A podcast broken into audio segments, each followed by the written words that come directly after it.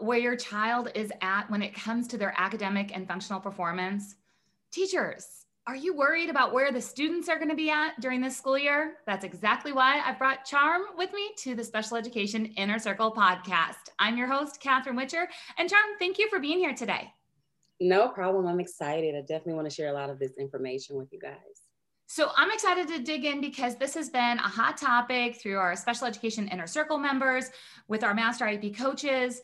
We're coming out of crisis. We're leaping back into the school system, and everybody's scrambling of where to start. So can you start by telling us, how did you end up at an I E P table? Well, I started many years ago. I worked as a communication specialist. My bachelor's is in communication sciences and disorders. Um, my son was having some difficulties in school, and I wanted to understand more and better ways to support him. Um, I was tired of everyone telling me things that I didn't understand.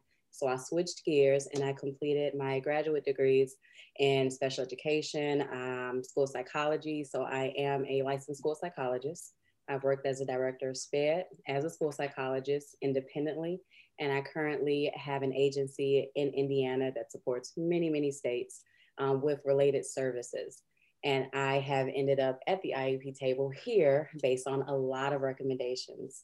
So I am excited to provide a lot of the information I've known and learned over time.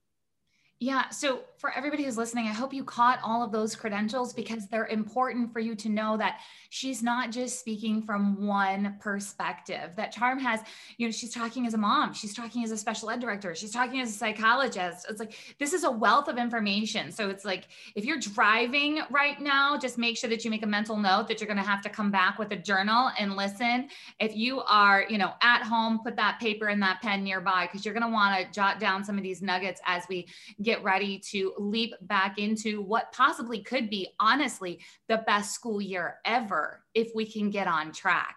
So where are you starting at, um, Charm, when people are like, I don't know where my child's at, now we can do things in person. Um, and let's just step back for a minute.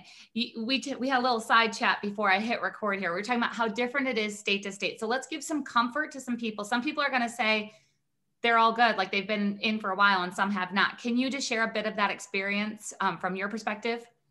Definitely. I live on the border of Indiana, so I service Indiana and Illinois, licensed in both states. Um, so I'm also a practicing psychologist along with everything else I support and do. While practicing in Indiana, we really didn't miss a beat. A lot of our schools stayed in. Um, there were low numbers. Some decided to stay online. And when it came to evaluations, it just made it a lot easier to receive the evaluation request, review the request, see if there were long-standing concerns, and be able to evaluate them. The students will come in, or we would see them in the building. In Illinois, it has been a lot more difficult because none of the schools were in until usually around the ones I support, which is quite a few, um, around March. And that means that is a lot of time, essentially almost a year out of school. Um, we love our parents and what they have done with being supportive, but we're all learning. And there has been a lot of gaps based on that. When students were in an evaluation process, it was hard to get them in. Parents are working. So many variables have played a part in that. So it is different from state to state with what is available and students being in or out.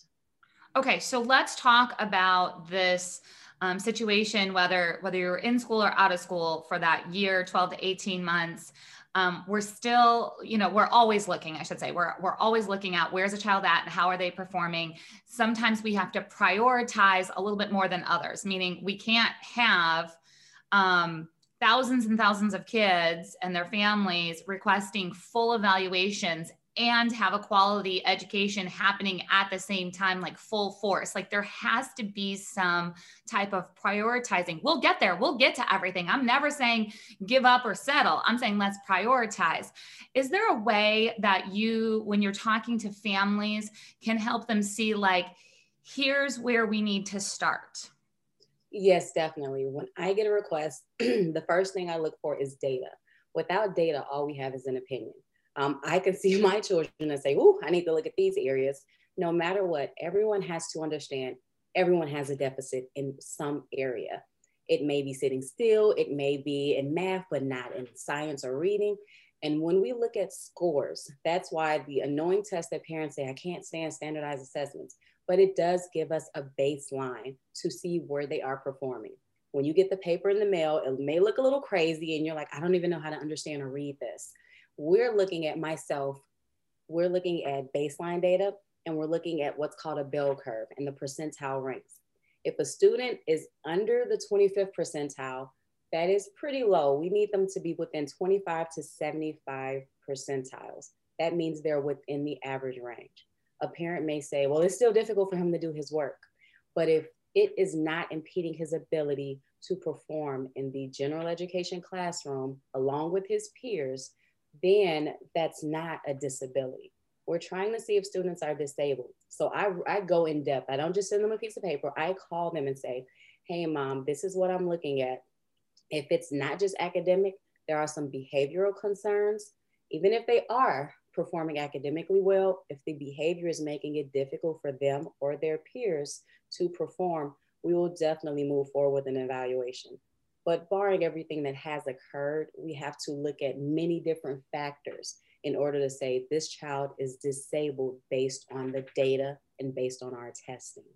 So I hope that you guys heard that as parents, we're looking at things that are below the twenty-fifth percentile to prioritize those. Again, that doesn't mean that we might not see something in the fortieth percentile that we go, oh, we can take something from good to great or from okay to better. We can always work on those things, but we're talking about prioritizing coming out of the wackiest time in education that we've had and getting back to some stability. So if there are scores that are below the twenty-fifth percentile, that's what I'm hearing you say is like, Let, let's prioritize those first. Now, what happens when we don't have that, that data and we're like, you know, as a teacher, so now speak to me as a teacher. I'm like, okay, that's great. Like that you, you know, want me to look at below the twentieth, twenty-fifth percentile. Um, I have a caseload. I want to take some data. Um, this parent, you know, let's just say has requested an official evaluation. So I have to get this done. You know, again, there's some leeway. People don't know this. Let's just tell a secret. There's some leeway on what teachers can choose on how to test different domains. You've got domains and you've got these areas you need to test. And then we figure out like what needs to happen next. Do you have suggestions for teachers taking data? So you're the psychologist, but they got to do some work for you sometimes to make sure that, that you have data to go off of. Where do teachers start? So that is an amazing question, because when we look at data and we look at what teachers are able to obtain, the number one thing that has occurred, kindergarten and first grade evaluation requests. I have received so many. Um, and think about it, they haven't been exposed to school really. That's during the foundational time. And a lot of what we learn is rote memorization from our peers. We're at the table, we're in the circle, we're singing. That is difficult. I can't sit at a computer and listen that long, let alone a student. So parents are saying they don't know their A B Cs or they don't know these things. So there is no data for us to really look at because we haven't had them in person. And if teachers are trying to get that data online, it's difficult. So when looking at teachers that are within the school realm, outside of those that have been online forever, we ask teachers to build Um, look, utilizing different systems that are used in the class. R A S Kids is a program that has been used when it comes to different levels of, if it's iRead, looking at that, whatever they have been able to build and looking at the work completion. I do have one-on-one conversations. If a teacher is saying they don't know phonetically different things, um, the best thing is to have a good solid R T I process, which is a whole nother conversation. I was gonna uh, say, oh goodness. I know. Tell everybody what R T I is by definition, and then um, we'll schedule that next podcast for us to talk about it. R T I is response to intervention. So that is all of the kids within the school get certain amounts of supports. Those that are struggling a little more get more individualized supports in group, then it builds. That is the most amazing. But when we do have team meetings, there are some schools which I love. If there's an evaluation request, a team meeting is called for different people. It can be a paraprofessional and a teacher and a parent, so everyone can speak of those concerns. So it's not really heavily relied on, relying on the teacher and their support or what they know based in the classroom. It's everyone to hear the concerns. Those are my favorite and the best. For teachers, you have to keep running records, logs. Um, if it's just, oh, they're not turning in the work, that's really not a deficit. We're looking for skill deficits. What skills can they not do or what cannot be done within the classroom that requires additional support. And a lot of that within the last couple of years, due, well, due to COVID, it has been more of that conversational piece. Um, if some kids are not even coming in to take standardized assessments. So we have to see, is it to a marked degree? Not around the same area as peers, but is it really a lot lower than their peers? Because we're saying they are disabled. That's also what I want people to understand. We're saying they're disabled under special education law to require the need for individualized instruction and support. Oh, Charm, you're going to go there. So I'm just, I'm going to take this conversation. I was going to ask you, first, let me just recap this real quick. Okay. So teachers, did you hear that? Keep your systems in place that you have been using. Use your systems, use your tools. And then she said, use your team. She's talking about parents and pairs and that. Use your systems, use your team. Okay. Now you've brought it up twice. So I'm just going to talk about it. You're saying disabled according to special education law and criteria. This falls big on you, because a lot of times we have that outside doctor's report, especially now. We've got a lot of outside reports. I went and got my own independent education evaluation, didn't ask the school to pay for it, did it all by myself. I'm super proud as a parent because I got information and I'm going to hand it to the school, and I know they're going to follow all the recommendations on that page. And then all of a sudden it's like, okay, so let's talk a little bit about the difference between this clinical, I'm going to call it clinical medical, okay, and the, the labels that go there, and then we have educational eligibility. Now, you take it away. I'm going to try not to stay on this forever because this is the best topic to me, because it is very difficult when parents do bring that in. I love that we have data because it allows us to have a baseline. But the best things for parents to understand is it is completely different from the medical model and the school model. We have different guidelines and laws. I have my own situation. There was a student autistic. He was diagnosed outside of the school. And when we saw him, it was based on a doctor. Doctors are amazing. We need doctors, definitely go see them. Checking off a list saying, okay, he met this criteria. I'm diagnosing him on a piece of paper, autistic. And the parent brought it in. He went to a different psychologist and they were able to say, yeah, he does look autistic. But when he's in the classroom setting, academically amazing. He was able to interact socially with peers, understanding that autism, it does impact how you socialize with individuals outside of your parents. It can be friends, relatives, anyone. It impacts how you socialize. This student did not have any of those concerns. Mom brought it to school and said, I want extra help. We're looking for where that area of need was. Academically, A and B student. He was in the fiftieth percentile. There were no concerns. He had a lot of peers, but the parents said, well, this is what I have, so you need to do it. And it was a lot of recommendations that we do not cover in the school area. So there are outside therapists who can provide support, which is also going into a different level of school-based speech therapy, school-based occupational, and medical. Medical is how you navigate your world around you. School is how we navigate the school environment, how you, this is the best thing, how you access the curriculum. Accessing the curriculum is learning what is taught to you by your regular teacher, by your P E teacher, all of that. If it impedes their ability to do that at school, then we understand that and we provide our own evaluation. We can review the outside evaluation. We don't have to accept it because areas that we cover are based on school. They need to be done within the school environment, looking at observations in the classroom. It is more in depth and school-based. Medically based is regarding how they perform outside of school. Some parents say, well, he's crazy at home, he does this, or this is wrong. And we understand that. At school, we don't see those issues, but we can always, I feel like school is a team as well. We're going to provide that support for outside recommendations because there may need to be some therapeutic intervention with a medical professional. But if it's not impeding their ability to perform at school, that's what we have to really look at, that fine line. And a lot of parents, well, if it's medical, they have it. No, it's different. We do have different laws to follow.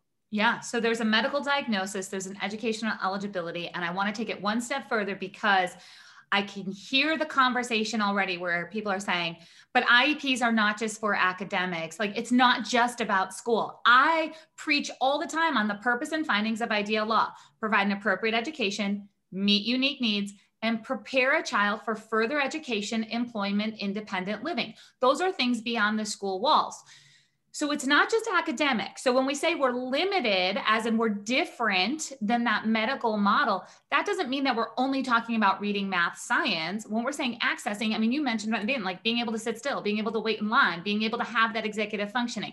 So share, like, just kind of share your perspective on that, because you spoke strong on your, like, there is a line that we have to walk when it comes to this, but that doesn't mean that we're limited to academics. That is very true. Uh, my own son, he academically, he was very strong. And I think that made it difficult for him to sit, to attain. In kindergarten, he wanted to get up, he wanted to walk around. And when I requested an evaluation, I was going, finishing graduate school, they said, well, um, he's great academically. And I said, but we're getting calls constantly because he's walking around. He never hit, never violent, but he wouldn't stay in his area. He was always impulsive. He was walking around, pulling different things because he wanted that sensory input, which we hear a lot, and that's O T based, but that is that overstimulation. He needed that. He needed a defined space. So what really helped support that was me, again, switching gears, learning differently. But I went back to the school and said, no, it's not academically, but behaviorally, there is a concern. Socially and emotionally, there is a concern. There are eligibility categories that are particularly for that. Even I've had students, fiftieth percentile, super smart, but in the classroom, it is hard for them to cope. The anxiety is very high, or there are social difficulties that make it difficult for them to talk, interact. So yes, they can learn, but we see an adverse impact behaviorally. So that can definitely be warranted. And I know there are a lot of psychologists that are saying, nope, if it's only, it has to be skill deficits. No, because I can do my work, but inside, internally, I can't talk to my peers. I can't talk to my teacher. Um, and I'm nervous going into school and I cry or I run away. Any, all behavior is to obtain or get away from something, escape. So either I'm obtaining it by throwing something or trying to get your attention, or I'm escaping it by leaving or trying to be ignored. Those are huge, especially with what has occurred with COVID. And there have been a lot of additional funds provided to help kind of assist with those things that have occurred. That's a whole nother conversation, but we do have to look at social and emotional factors as well. All right, so let's talk about the tools that you use in your toolkit or have used in the past. Um, you know, again, this is nationwide we're talking. In fact, we've got listeners and master I P coaches like in Canada, in England. Okay, so this is, you know, gonna be heard everywhere. And when I think of standardized tests, Um, as somebody, if I was not kind of schooled in the special education way, I'm thinking of, uh, I'm going to age myself. I don't care. Uh, I'm thinking of dot matrix kind of things, right? Like where I'm just like circling in the pencil things. I got to read a question. I have to take this. It's, it feels, um, kind of torturous as a student. It's, it's, you know, I'm sure the teachers didn't like giving those tests either, uh, in that.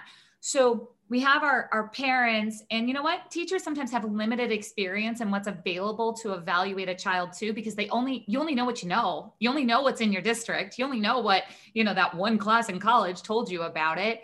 Can you share what standardized testing might look like in a couple of different domains? So maybe an example for academic, and then we can kind of talk about an example for like social emotional, and then one for executive functioning. Just what does that gathering information, and go ahead and name some tools that you might use in those three different areas. No problem. When I decided to go independent, um, I was looking at what is called Q Interactive. That's through Pearson. Usually our tests, they can be a little daunting, and we can provide them in separate sessions because we don't want to overwork a student. We're looking at different areas for academic. We're looking at reading, writing, and math. And a lot of that is hand-based, it's on paper, but there are psychologists such as myself and a small number. Um, we now utilize Q Interactive, which is two iPads. It is more reliable and it increases validity, because what do students do? They're always either on a computer, on an iPad, so they're more open to do it and it moves faster. And for psychologists, please look into it. Q Interactive by Pearson. Um, I provide WISC, which is a Westland Intelligence Scale for children. It looks at how you understand information that's presented to you. That's verbal information and it's abstract information. when looking at executive functionings, functioning, if I see deficits in memory, working memory, I can see that it will be difficult in other areas. I couple those cognitive assessments with different social and emotional, emotional assessments. My favorite is B A S C, um, Behavior Assessment Scale for Children. It is amazing, and I provide all of these remotely. So teachers, oh my God, I have another thing in my, in my mailbox. No, I send it through an email. You can click it on your phone. Parents can click it. There's a parent rating. It's in Spanish um, for teachers and even peer professionals, because we love our peers. They put in hours and work diligently with our students. So there are things the teacher may miss, I may need from you as well. And also another one that I utilize that I love, the Vineland, um, that helps get a lot of information background to see other things. We think, oh, if it's just academic or cognitive, no. Behaviorally, there's social and developmental history.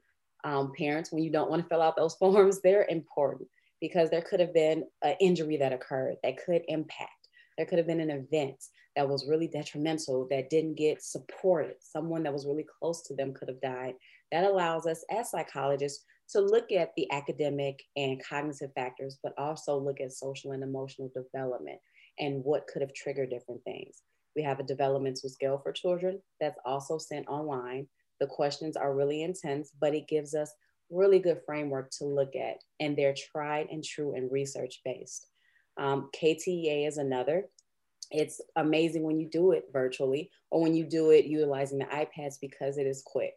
Um, we look at and we say research-based because we want to make sure it's been tried and true, that it is appropriate and it is licensed. So there are publishers, W P S, we look at Pearson. They make sure all of their information is tried and true. Pearson is my number one go-to with everything um, because I can get reports right away. I can move, I can be more efficient, and I can assist more families because school psychologists are very hard to come by. We are overworked, but we still need to do the best job for every student we evaluate. Uh, I love that so much. And let's talk about something that um, I know I hear a lot. Um, this evaluation is taking forever. Is that what I hear a lot, right? So like, it, and that's the chatter in like the teacher's lounge. Like, I don't know what's going on. Like this evaluation taking forever. And now the parents all mad at me because they don't understand why it's going to take sixty days and how come and what's going on.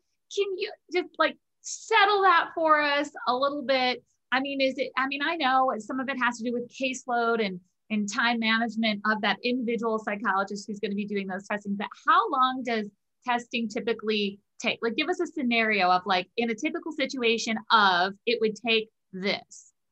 No, definitely perfect. So we have to understand we do typically get sixty days, but we also have those students that have expedited evaluations. And expedited is if a student is going to get expelled, then they may want to say, hey, let's look and see if there was something that could be impeding their ability. So that goes from sixty days to now I may have twenty or even ten days to provide that. And there are so many components. When I test a student, cognitive and academic are my main ones that I'm going in and testing. When I'm doing that with the, with the programs that I utilize, it used to be three to four hours. Now I can assess in an hour and a half to two hours, utilizing the research-based tools from Pearson, which again is huge. And looking at all of the other components, teachers, I have to get teacher rating scales. I know they are annoying, but sometimes I have to go back constantly. So granted, my testing can be done in less than a day. I have to look through, score, and interpret rating scales from teachers, from parents. Parents may say, oh, I'll do that later. They ask for the evaluation, but it takes them quite a bit of time to return the information. So a lot of our timelines is us fishing for information, trying to get it. Hey, did you complete this? What's going on? Um, social histories. We call parents, we talk to them, and we don't just have that one family. We have multiple. I have caseloads that can be sixty to eighty students within sixty days that need to be complete. Then I have teachers saying, hey, can you come in my class and view this kid? So it's not, we're sitting at a desk all day. We're supporting, we're in meetings, we're in rec- evaluation request meetings.